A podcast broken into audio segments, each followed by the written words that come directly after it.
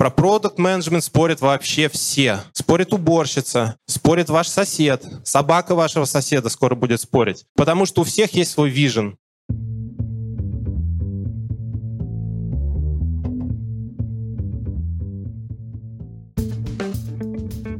Привет, я Юра Агеев, и это двести девятнадцатый выпуск подкаста Make Sense. Вместе с гостями подкаста мы говорим о том, что играет важную роль при создании и развитии продуктов. Люди, идеи, деньги, инструменты и практики. И сегодня в выпуске запись доклада Ильи Забелина с Product Sense две тысячи двадцать один. Илья расскажет о том, как продукту стать успешным и научиться выживать в корпорациях. Как измерить этот успех, почему в корпорациях продукт не равен бизнесу. Он разберет плюсы и минусы работы в энтерпрайзе, принципы принятия решений, важность нетворкинга и правила эффективного роста с помощью руководителя. А еще даст чек-лист для проверки качеств успешного продукта. Подкаст выходит при поддержке конференции по менеджменту продуктов Product Sense. Наша следующая конференция состоится десятого и одиннадцатого октября две тысячи двадцать второго года в Москве. Будет больше шестидесяти докладов о продуктовой стратегии и тактике, привлечении и удержании пользователей, команде и людях, исследованиях и обратной связи, и еще о личной стратегии и ментальном здоровье. Билеты уже в продаже. Не пропустите самое главное продуктовое событие этой осени. Поехали. Я расскажу сегодня про опыт корпоративных продуктов. Немножко начнем, наверное, вот с такого запроса. Очень часто ребята пишут или подходят в компании, спрашивают, а как мне вообще расти? Вот я продукт, и я не расту два года. Вот что мне делать? Вот я курсы какие-то классные прошел, но ничего не получается. Помоги. Начнем мы с такой истории про образование. Классическое образование. Если суммировать историю того, как появилась классическая школа, средняя сейчас, да, можно просто, если опыт разных стран вот так собрать в один абзац, можно сказать, что это инструмент, который позволял армии, фабрикам и заводам получать кадры, которые были минимально подготовлены для того, чтобы выполнять некоторую полезную работу. То есть это такой институт, который создан был не для того, чтобы сделать всех умными, классными и перспективными. И понятно, что общество поменялось, цели уже поменялись, система уже ушла дальше, а образование не всегда поспевает за этим. То же самое и с продуктами. Очень часто, когда мы ходим на курсы, на тренинги, на выступления, рассказывают про то, как быть классным продуктом в сферическом таком вакууме. Не всегда так, но очень часто мы фокусируемся на этом, на хардах, на том, чтобы считать юнит-экономику, делать каздевы. Но когда мы приходим в корпорацию, это все ломается. Ломается о том, что, собственно, в этой корпорации происходит. Поэтому сегодня про это и поговорим. Пару слов про меня. Я в индустрии больше десяти лет уже, и за это время работал в компаниях разного размера. Сейчас я руковожу продуктовым офисом Сбера. Это структура, которая нужна для того, чтобы во всем огромном Сбере, у нас там больше двух тысяч команд, и чтобы все эти ребята по единым правилам делали продукты. По гибким правилам, но по единым. Мы хотим, чтобы продукты росли быстрее, продукты развивались быстрее, чтобы были современные продуктовые инструменты внутри компании, и вот за это все мы отвечаем. Сегодняшний опыт выстрадан действительно, потому что я работал в компаниях абсолютно разного размера, разного уровня, от одного человека до сотен тысяч людей, как сейчас в Сбере. Некоторое время я работал в Яндексе, некоторое время делал свои стартапы. Сейчас я тоже консультирую и менторю, и где-то я тоже кофаундер, поэтому я понимаю с разных сторон то, как выглядит продукт-менеджмент. И вот хочу как раз сегодня сфокусироваться на том, а как вам, если вы работаете в крупной компании, в первую очередь, быть успешным. Немножко давайте определим сначала, что такое успех. Про успех, когда мы говорим, мы говорим не про какую-то абстракцию, про успешный успех, когда вы едете на заниженной приори, выкидываете из окна деньги. Нет, это какая-то история, которая нездоровая. Вот мы не про это. Вы для себя внутри точно знаете, что для вас успех, а что не успех. Вот вы когда про свою карьеру рассказываете, про свои изменения в работе и чувствуете какую-то неудовлетворенность, вот это не совсем успех. Даже если звучит как успех, но вы недовольны внутри, это не оно. А успех — это следующая ступенька, может быть, две ступеньки в вашем карьерном развитии. Это может быть рост ответственности, рост денег, что угодно, вот что вы для себя определили, вы сами внутри для себя понимаете. Важно еще понимать контекст этого успеха. Вы хотите быть успешным где? Вы хотите быть успешным в корпорации, в крупной компании. Вот сейчас мы решаем такую задачу. Контекст супер важен. Почему?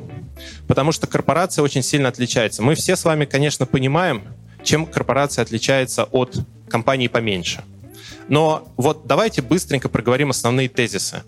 Они никак не систематизированы, не структурированы, это просто основные базовые штуки. Сначала про минусы, потому что про минусы говорить всегда легко. Когда мы говорим про крупную компанию, то у нее оптимизационная цель — быть стабильной. Она уже крупная, ей важно не потерять рынок, это ее первая задача.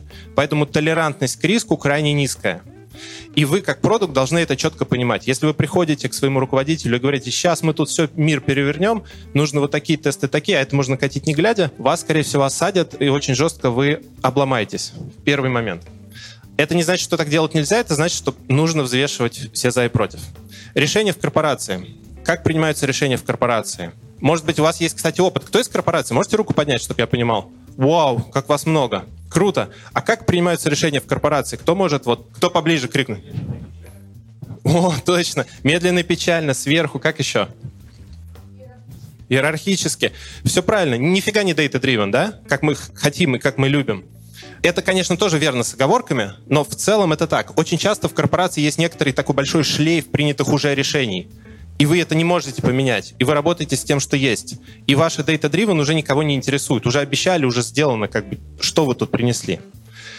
Пару еще моментов. В принципе, все понятно. Но давайте вот про уровень дублирования, например. В корпорации очень много людей делают примерно то же самое, что и вы. И вам надо понимать, что эта внутренняя конкуренция, она может быть полезна, а может вредить. С этим тоже надо уметь работать.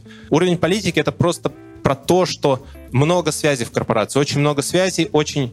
все выстроено таким образом, чтобы само себя поддерживать. И вам надо в эту систему вписаться каким-то образом. Но у крупной компании есть очень много плюсов, которые очень часто не замечают или недооценивают. Во-первых, это ресурсы. В компании их всегда очень много. Даже если их у вас нет, их все равно очень много. И вы всегда можете добраться до этих ресурсов. Да, иногда это делается через какие-то бюджетные комитеты. Да, иногда это делается какими-то подпольными договоренностями. Но у компании очень много денег. И вы можете это использовать. Также, если у вас не пошло что-то, вы можете свичнуться в другое направление. У компании, как правило, есть куда пивотнуться вам, как продукту, и вашему проекту, возможно, тоже. Корпорация или крупная компания обладает огромной устойчивостью, в этом ее сила. Поэтому вы, планируя какие-то изменения для себя, для своего продукта, вы можете быть уверены, что год-два у вас точно есть для реализации. Это не значит, что надо идти медленно, это просто значит, что вы можете спокойно выстраивать продуктовую стратегию. Ну и, конечно, масштаб изменений. У корпораций много клиентов, большие чеки. Это все в сумме дает вам возможность очень сильно влиять на то, что происходит. Для меня это плюс. Для кого-то может быть минус, но для меня это определенно один из самых больших плюсов. Что важно понимать вам как продукту? Для корпорации продукт не равно бизнес. Кто понимает, про что это? Вот кто прочувствовал, про что это? О, спасибо. Про что? Скажи, пожалуйста. Во. Это один из вариантов тоже неплохой. Да. Смотрите, в компании, в корпорации, она такая большая, классная, потому что ее сделали вот эти ребята-бизнесмены. Потом они наняли продуктов для того, чтобы что-то оптимизировать и улучшать. По сути, многие, во многих компаниях бизнесмены, вот эти ребята-руководители, воспринимают продуктов как каких-то... Ну, типа, они не отвечают за деньги. Кто-кто? Ну, типа пи эм и, проджекты. Очень часто так и происходит, да. Очень часто продукты не отвечают за деньги, за эффективность, за весь бизнесовый процесс. Это неправильно в общем случае, но компания так работает, это надо иметь в виду и понимать. Вот если взять все уровни ответственности, ну, можно еще вниз продолжить пирамидку, но в целом это так. То есть верхняя часть пирамидки — это уровень борда. Серединка — это senior management, а низ — это продуктовые команды. В компаниях, корпорациях, чем больше она, тем больше вот этот разрыв. То есть продукт оторван от бизнеса очень часто получается. И вот этот гэп важно видеть, и важно его устранять на своем уровне, когда вы работаете в продукте. Здесь есть ссылочка на статью, очень неплохая статья Романа Пихлера, не знаю, как он правильно на русский переводится, но в целом идея такая, что есть стратегия бизнеса, и от нее вы уже делаете стратегию продуктовую по направлениям. Это не одно и то же. Продукт больше фокусируется на людях, на клиентах, на экономике, на конверсиях, в то время как бизнес фокусируется на эффективности, на пи энд эл, на вещах, которые, ну, типа считаются более бизнесовыми. Очень трудно провести однозначно границу, но если очень образно, то это так. Бизнесовые ребята очень любят говорить. Все эти ваши каздевы, там, вот это все мы знаем. У нас есть экспертиза, у нас есть опыт. Не нужно нам ничего. Если бы Генри Форд спрашивал, ну и классика дальше пошла. Понятно, что это заблуждение, да? Понятно, где, где люди заблуждаются. Еще эти ребята очень любят приводить Стива нашего дорогого Джобса и говорить: смотрите, Стив Джобс вообще был пионером, у него был вижен, вот мы такие, как Стив. Это очень частая история, и все говорят, ну типа не надо людей спрашивать, зачем? Мы им покажем, мы сделаем, мы покажем, мы знаем, что нужно рынку. И это вот типа бизнесовый подход, с которым часто продукты сталкиваются в корпорациях.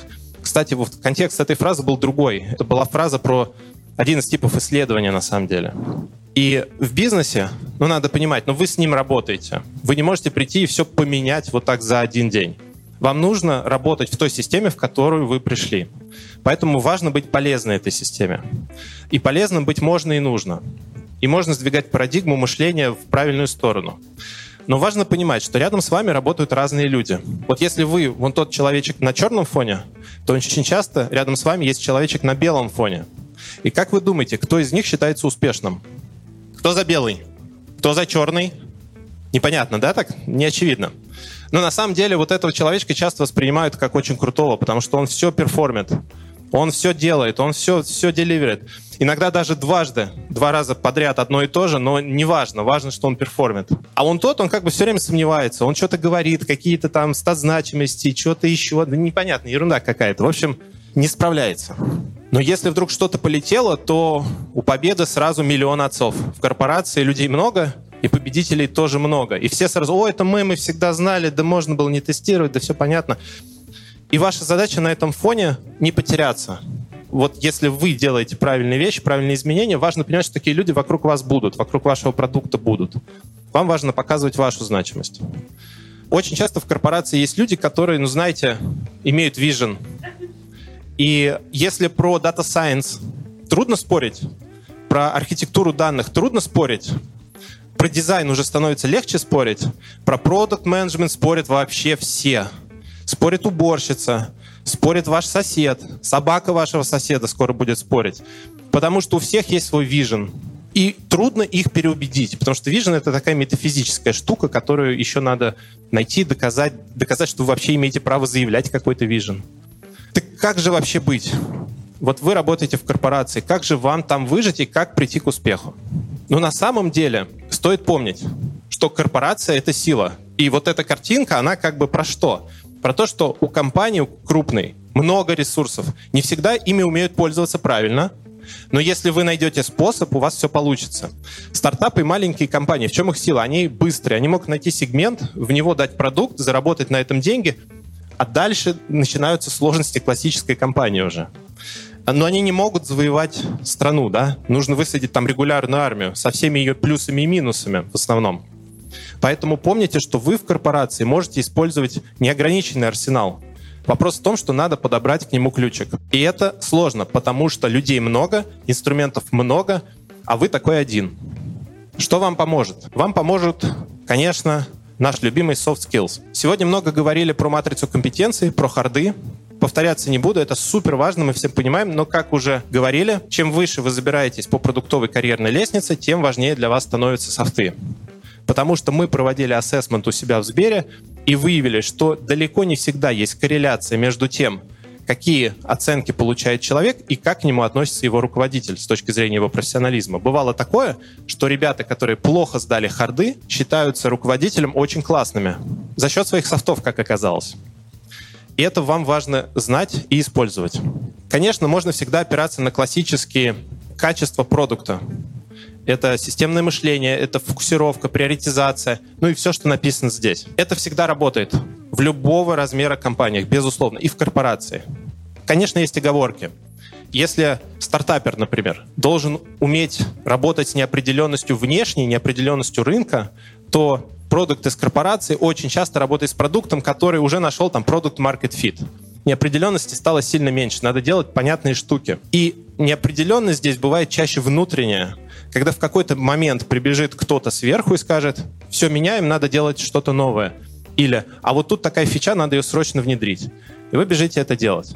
И вот к этому надо быть морально готовыми и уметь это менеджить. Очень часто считается, что в корпорации классические продуктовые подходы, они не очень работают. Ну, действительно, если вы крупный игрок, вы не можете позволить себе облажаться. Поэтому всегда есть нюансы, но в целом можно какие-то практики к себе затащить.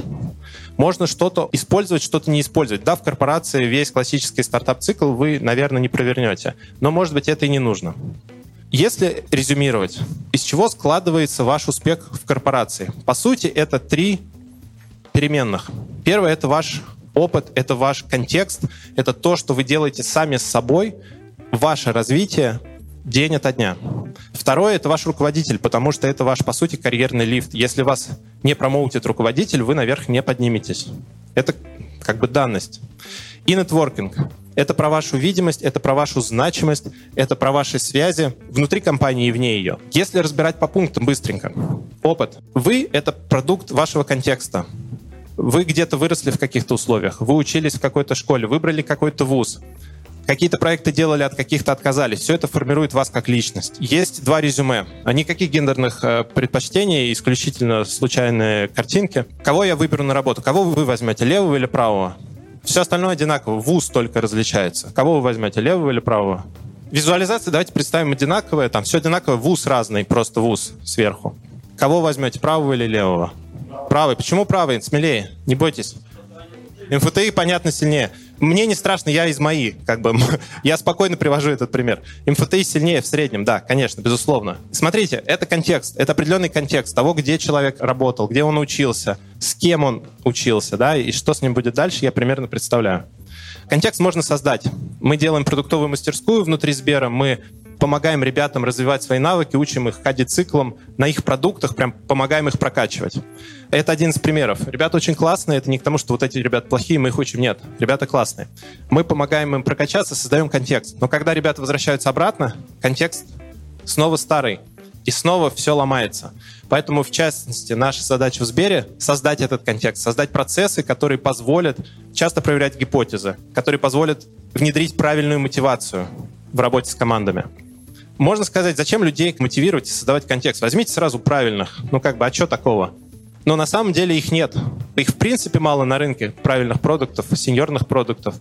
А нам нужно там, две тысячи продуктов. Где мы их возьмем? Это нереально. Поэтому контекст нам надо создавать, и мы его создаем. Есть чек-листы, я по ним быстро пробегусь. Их можно скачать, посмотреть в презентации. Как определить, что есть какая-то проблема в рамках вашего опыта? Первый пункт. Быстро прокомментирую. Проджекта. Очень важно практиковаться вне вашей работы. Это может быть не обязательно прям парт-тайм работа над стартапом. Это может быть, когда вы помогаете кому-то делать стартап, помогаете своей бабушке продавать помидоры, которые она насобирала летом. Вы делаете что-то, за что несете ответственность и что связано с деньгами, и с клиентами, с продуктом. С офлайн, онлайн, неважно абсолютно. Вы делаете что-то, что развивает вас, прокачивает ваш контекст. И остальные пункты, они на самом деле примерно про это же. Практики осознанности. Они просто помогают вам лучше понимать себя и оптимальный трек развития выбирать. Вы можете все это сами сделать и проверить. Если у вас один-два пункта совпали, то есть вы прочекали, и два пункта получилось, что совпали. Ну, наверное, это сигнал. Вот, может быть, стоит что-то сделать со своим опытом, пересмотреть, как вы к этому относитесь. Руководитель. В прошлом году в Сбер приезжал Рэй Далио, и мы вот сидели, там было несколько человек на этой встрече, маленький столик, и вот сидит Рэй Далио, сижу я, и я его спрашиваю: Рэй, а как бы скажите, вот руководитель, вот если одним словом описать, он кто, по-вашему, вот классный руководитель? И он сказал такую фразу, я, я не помню точно, как на английском это звучало, но это было что-то вроде архитектора или инженера, то есть человек, который создает систему вокруг, и эта система рабочая. И ваш руководитель, он должен быть именно таким инженером. Мы сейчас не будем рассматривать типы руководителей, как с ним работать, мы скорее поговорим просто про то, а как понять, что у вас с ним хорошие взаимоотношения и как их улучшить? Очень важно решать задачи руководителя. То есть, а вы решаете его проблемы? Вот спросите себя, вот у вашего руководителя есть топ-проблем, топ-приоритетов. Вы на них работаете, вы решаете его проблемы, может он вам доверить задачи? И если ответ нет, или возможно нет, то это сигнал. Ну и, собственно, другие пункты, они тоже про это. Тут есть некоторые тревожные звоночки, да? То есть, если два года вас не промоутили, значит, наверное, какая-то беда. Или вы, например, чувствуете, что общение некомфортно, есть какой-то мисс-мэтч, то это тоже повод поговорить про это, задуматься. Наверняка это интересный сигнал, который стоит хотя бы рассмотреть. И про нетворкинг. Здесь я быстро скажу про визибилити в компании. Это очень важно. То есть вам нужно быть заметными. Не бойтесь быть заметными. Все думают, что если я сделал классный продукт, меня заметят. Если я классный, меня заметят. Это не так. Питер Тиль говорил, что дистрибуция, классная дистрибуция может вытянуть плохой продукт. Но хороший продукт не вытянет плохую дистрибуцию. Поэтому ваша задача — дистрибутировать себя. очень часто дистрибуцируют э, вот, вот так приходится себя. Ну, вот так не надо. Да, потому что часто люди просто делают фасады и говорят, мы все сделали, мы классные, мы супер, мы вообще огонь. А на самом деле внутри ничего нет. Вот это плохая история, но я уверен, это не про вас. Просто помните, что в компании вот таких будет много. И вам надо показывать реальную ценность и объяснять на объективных критериях, почему вы классный. Небольшой чек-лист. Это и про визибилити, и про нетворкинг, потому что нетворкинг отдельно тоже важная большая тема. Я не буду сильно много останавливаться, у нас время закончилось. Вы можете сфоткать, потом посмотреть пи ди эф-ку.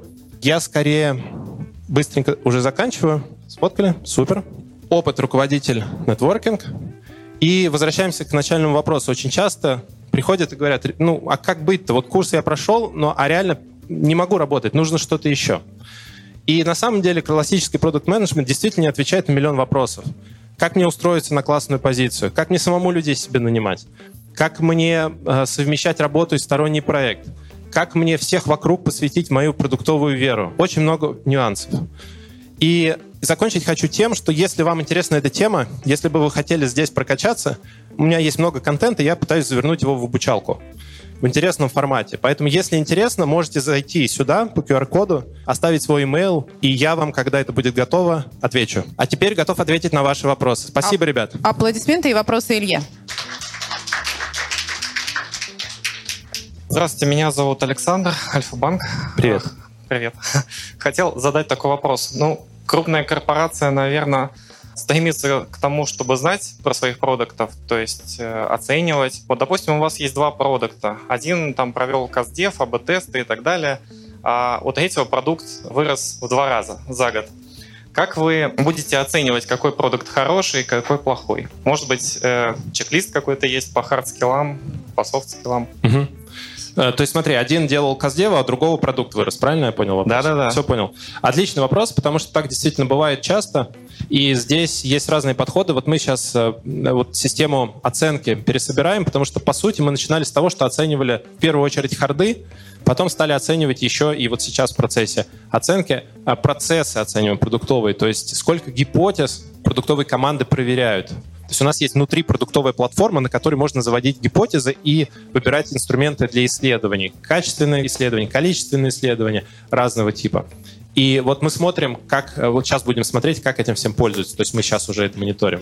Следующий шаг — это действительно научиться вычленять вклад конкретно человека в успех продукта. Это более сложно, потому что рынок мог вырасти. Это надо, значит, продиагностировать продукт, продиагностировать рынок, разобраться в этом. То есть нельзя просто смотреть на какие-то дашборды просто очень втупую, да, и делать выводы, потому что, ну, всякое бывает. В общем случае, теоретически, ответ такой, что тот человек, который старался и делал все правильно, но у него не получилось, возможно, в этом виноват не он, а, ну, рынок такой, и действительно продукт закрыли, вовремя это заметили и стали заниматься другим. Это плюс. А если человек просто вырос на растущем рынке в два раза, это скорее, ну, не такой большой плюс, явно, да? Поэтому ответ вот первый лучше конкретно для этой задачи. Но а, систему такую сложно выстроить, мы еще не дошли до этого.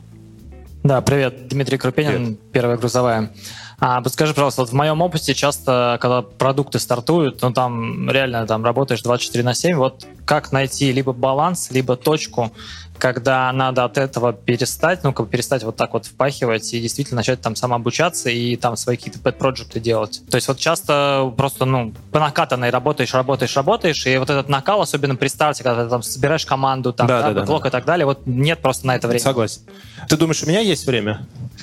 Я, я спал сегодня три с половиной часа, я как бы ночью делал. Это неправильно, да, это неправильно, и это, но так не надо, надо приоритизировать. Вот я пытаюсь приоритизировать, это более-менее работает. Вот ты думаешь, что ты должен... все свои задачи на день успеть сделать, но на самом деле подумай, может быть, у тебя есть кто-то в команде, кто сможет тебе помочь с этим сделать лучше. У меня это так. Вот у меня есть в команде ребята, которые, оказывается, делают то, что я раньше делал, намного лучше меня. И это круто.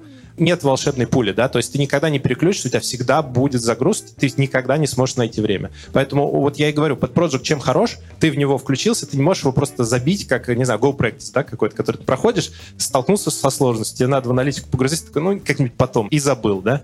Поэтому здесь вот я этот пример и привел. Ну, ответ как бы никогда у тебя не будет такого, никак приоритизируй, фокусируйся и не бери слишком много фокусов. Сорян за такой продуктовый очень ответ, но... Да, привет, Михаил меня зовут, ПГК Digital. Подскажите, вот опыт, нетворкинг, руководители, смотря на свой опыт раньше, что приоритетнее? Как выстроить приоритет? Ох, хороший вопрос. Я не знаю точно, как выстроить приоритет. Я бы, ну, опыт, он аккумулирует на самом деле все, да, поэтому в этом смысле, если бы оставить надо было одно, можно было бы оставить опыт. Если твоя задача вырасти в корпорации, вот прям вот с момента сейчас быстрее вырасти, то руководитель. Если твоя задача стратегически создать вокруг себя вот этот контекст в будущем, у тебя было плохо с контекстом, ты хочешь контекст лучше в дальнейшем, то нетворкинг. Спасибо. Спасибо, ребят, что пришли. Очень рад вас видеть после этой ковидной фигни. Очень классно прям. Живые люди, а не зумчик. Спасибо. Это был двести девятнадцатый выпуск подкаста Make Sense. Сегодня в выпуске была запись доклада Ильи Забелина с Product Sense две тысячи двадцать один. Если вам понравился выпуск и вы считаете информацию, которая прозвучала полезной, пожалуйста, поделитесь ссылкой на выпуск со своими друзьями, коллегами, знакомыми. Оставляйте комментарии, ставьте лайки в сервисах, где слушаете подкаст. Это поможет большему количеству людей узнать о том, что он существует. Спасибо, что были с нами. До следующего выпуска. Пока.